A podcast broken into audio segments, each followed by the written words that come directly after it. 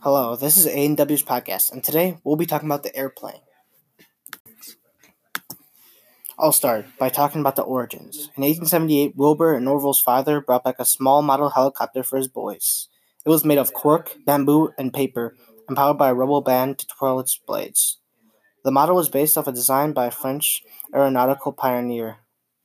Fascinated by the toy and its mechanics, Wilbur and Orville would develop a lifelong love of aeronautics and flying. That caused Wilbur and Orville to set off trying to figure out how to design wings for flight. They observed that birds angled their wings for balance and control and tried to emulate this. They developed a concept called wing warping. When they added a movable rudder, the Wright brothers found they had a magic formula. On December 17, 1903, they, they successfully flied for the first time in free controlled flight of a power driven heavier than air plane. Wilbur flew the plane for 59 seconds at 852 feet, an extraordinary achievement.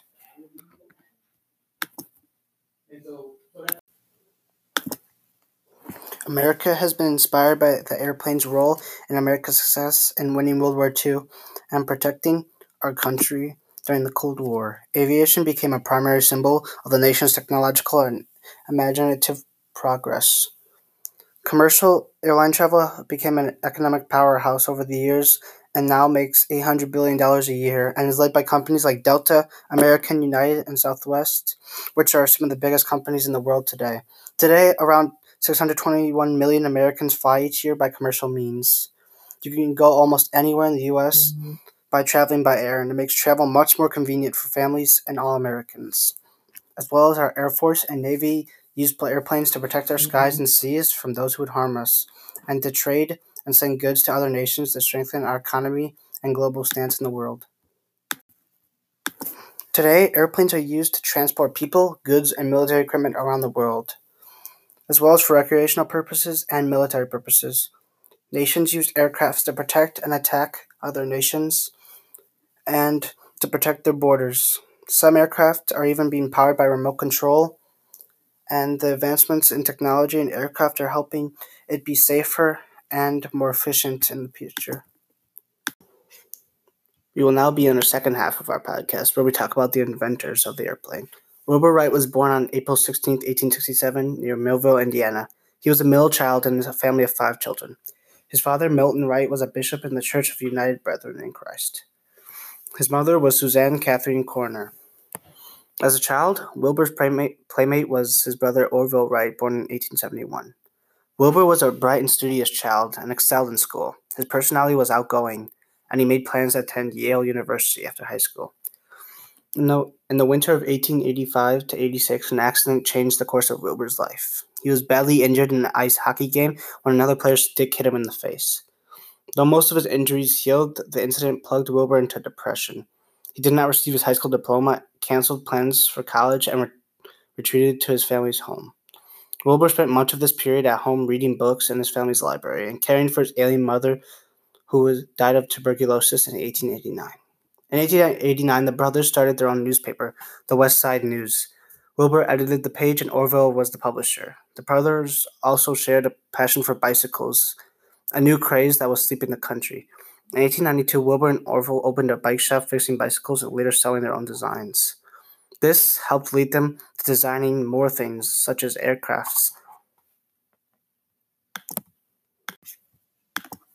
Over the nearly 100 years since the Wright brothers flew at Kitty Hawks, we've seen wonderful advancements in aviation technology. We've had periods of rapid growth in aviation technology and aircraft development. Aviation advancements were remarkable from the time of the Wright brothers to the end of World War I. During the time, 70,000 aircraft were built, and they were being manufactured faster than pilots could be trained. They're made out of wood, and every little town in France had, during the 30s, several significant things happen in aviation. Boeing built the first all metal airliner, the 247, which was quickly followed by the Douglas DC 2, and then the DC 3. Everyone credits the DC 3 as the first plane that could make money for airlines. The military soon went to all medical aircraft, and they had early B 17 flying fortresses in place by the time of World War II. They were one of the main factors in World War II that helped Germany with the Luftwaffe and Britain with the Royal Air Force and Navy, along with Japan and the US with carrier missions and the Air Force.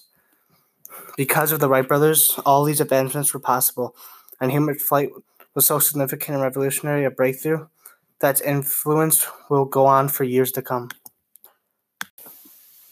The airplane had meaning for everyone, from popular enthusiasm for the pilots and their aerial expeditions to the commercial and military potential of aviation, to the broad cultural implications of flight to travel to different nations and learn about them, to the artistic expression inspired with the fonts and different things you could do with them and the different shapes they would become. The impact of the airplane on the 20th and 21st century is beyond measure. It has done a lot for our nation, and we should be thankful. In conclusion, the Wright brothers revolutionized the world by creating the first aircraft that they little did they know it would be used for years and years to come and would be one of the main factors in life today. Without them, who knows what life would be like. But with them, life is so much easier and so much faster. We must be thankful for the Wright brothers and for their invention. The airplane had meaning for everyone, from popular enthusiasm for the pilots and their aerial expeditions to the commercial and military potential of aviation, to the broad cultural implications of flight to travel to different nations and learn about them, to the artistic expression inspired with the fonts and different things you could do with them and the different shapes they would become. The impact of the airplane on the 20th and 21st century is beyond measure. It has done a lot for our nation, and we should be thankful.